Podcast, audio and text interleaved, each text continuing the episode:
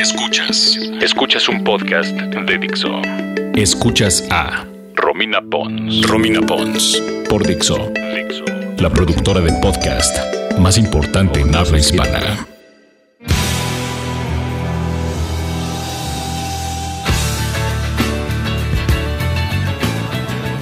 Hola, ¿cómo están? Bienvenidos a mi podcast. Soy Romina Pons. Y el día de hoy seguiremos platicando sobre esta mini saga o miniserie de músicos y muertes extrañas. Esta más que ser una muerte extraña es una muerte muy absurda. Y a veces cuando una muerte es absurda puede convertirse en extraña. A través de redes sociales en arroba Ramina Pons me dijeron que platicaba de Jeff Buckley y también el productor de este podcast, que le mando un saludo al chino, me dijo que habláramos de él y yo estaba reacia por varias razones que ahora les voy a, comentar. Para empezar porque no es una muerte rara y porque Jeff Buckley me, me genera Sentimientos encontrados. ¿Quién es Jeff Buckley? Bueno, es un personaje bastante particular porque grabó solamente un disco y es alabado por los grandes. ¿A qué me refiero con alabado con los grandes? Bueno, le ha echado piropo Jimmy Page, David Bowie, Bob Dylan, Lou Reed, hay no más, hay no más el calibre de, de personas. Y así como decía Brian Eno de sobre The Velvet Underground, que decía que el primer disco de The Velvet Underground nada más había vendido 30.000 copias, pero esas 30.000 copias las habían comprado personas que habían hecho bandas y por eso Velvet Underground es tan importante en la escena musical.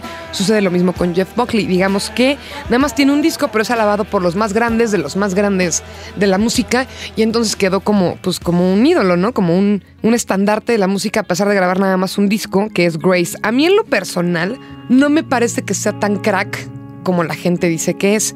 Para empezar, la canción más importante de Jeff Buckley es un cover, es el cover de Hallelujah de Leonard Cohen.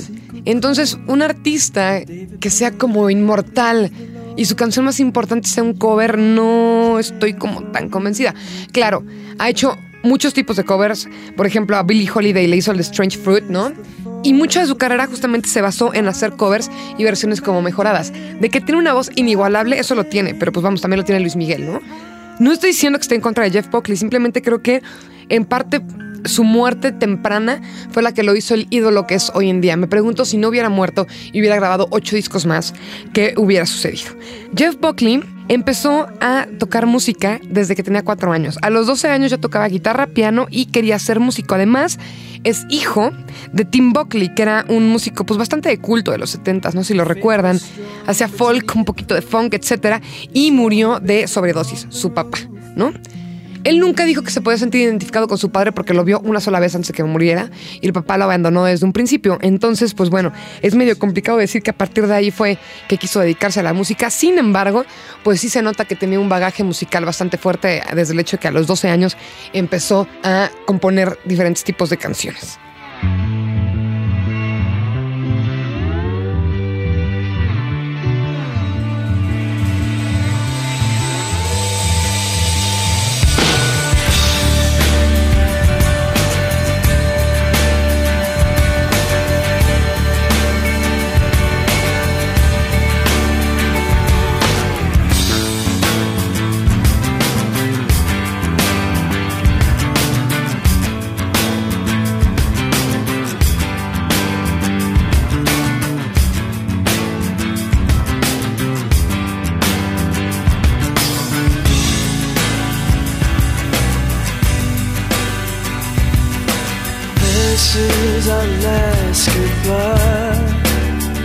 I hate to feel the love between us die, But it's over. Just hear this and then I'll go. You gave me more to live for More than you ever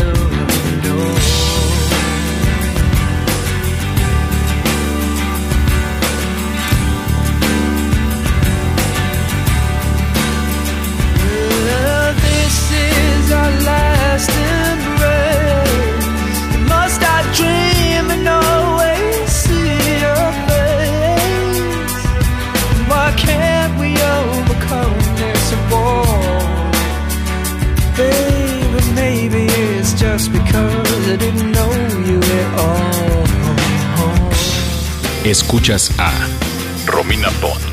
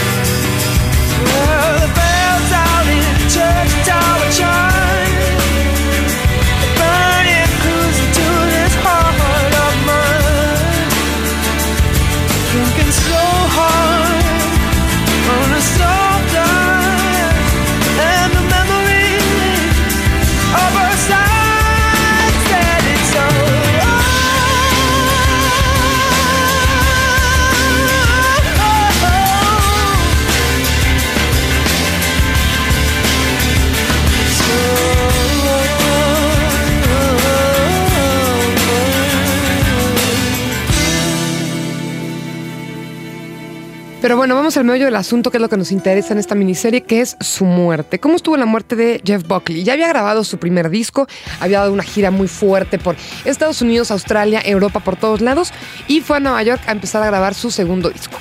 Pero no le gustaron todas las tomas, entonces se fue a Memphis y ahí siguió grabando partes.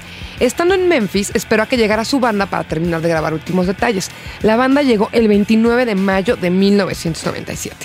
Ese día, él dijo, bueno, antes de grabar, vamos a empezar a grabar mañana, me voy a nadar un ratito a un pequeño canal del río Mississippi, al que solía ir pues, muchas veces. Entonces se fue a dar una vuelta, fue con uno de sus roadies que se llama Kid 40. Y pues bueno, pasaron ahí el día, trajeron unas guitarras, tocaron un poco y Jeff Buckley se metió a nadar al lago. En eso cuando entra Jeff Buckley al agua va pasando un barquito y su compañero dice, bueno, voy a mover los instrumentos, están muy cerca de la orilla, no se vayan a mojar. Los mueve y cuando voltea para buscar a Jeff, Jeff ya no está no sabe dónde está, lo busca, lo busca, lo empieza a buscar, no ve su cara, avisa a la policía y le dicen, oigan, desapareció, hay que encontrarlo. Para no hacer el cuento largo, varios días después encuentra su cuerpo sin vida, mucho más abajo del canal de este río. ¿Qué es lo que pasó? No tenía drogas en el sistema, no tenía alcohol en el sistema, como por ejemplo un integrante de los Beach Boys, que ese sí se ahogó por ahogado, por aventarse al mar borracho. No, con Jeff Buckley era una persona completamente sana, completamente sobria, venía cantando canciones de Led Zeppelin antes de meterse al agua.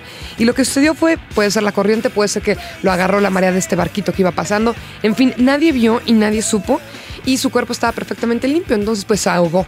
Esas cosas suelen suceder, se ahogó a los 30 años y con un tremendo futuro por delante. Y esa fue la forma en la que murió Jeff Buckley y creo que eso le ayudó un poco a, este pues leyenda que se ha formado a través de él porque pues, es una persona de 30 años que muere sin registro de drogas con tremendo potencial y así fue como terminó. Muchísima gente le ha hecho homenajes a Jeff Buckley, por ejemplo Coldplay lo ha hecho, Chris Cornell lo ha hecho, PJ Harvey lo ha hecho y en específico la canción que más me llama la atención es la de Teardrop de Massive Attack porque esta canción habla justamente sobre la muerte de Jeff Buckley. Y pues bueno, esta es una de las muertes más. Ya casi terminamos esta miniserie. Les recuerdo que me pueden dar consejos o recomendaciones en arroba Romina Pons o en Facebook Romina Pons.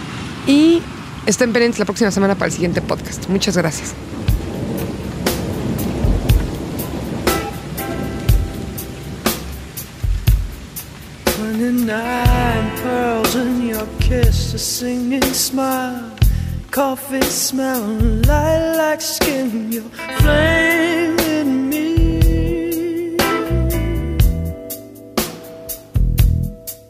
The nine pearls in your kiss, a singing smile, coffee smell, I'm lilac skin, you're flirting me. I'm only here for this moment. And no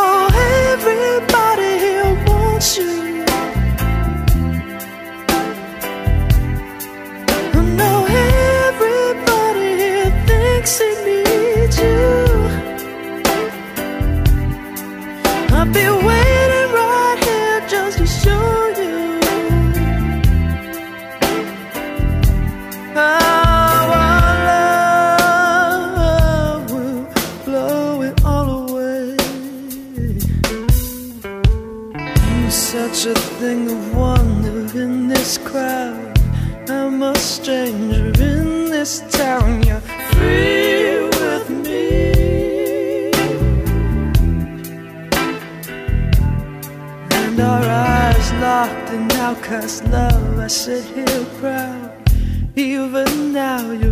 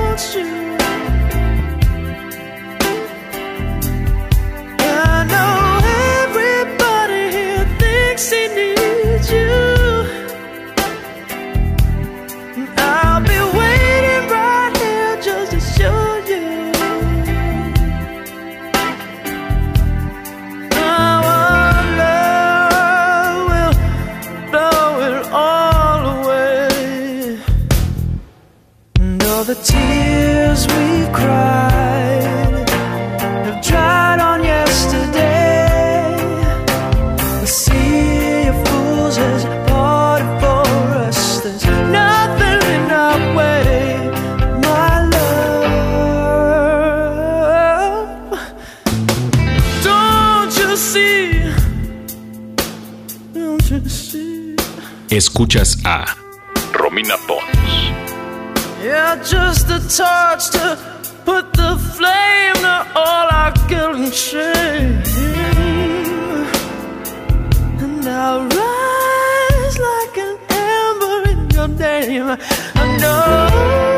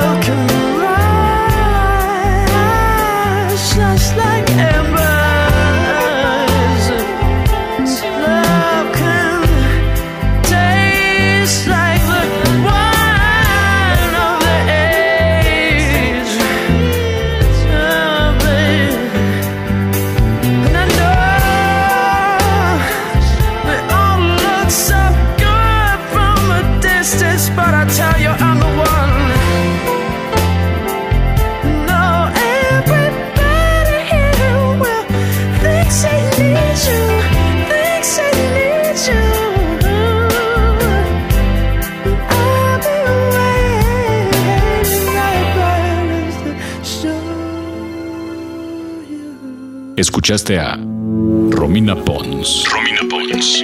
Un podcast más de Dixon. El diseño de audio de esta producción estuvo a cargo de Carlos Ruiz.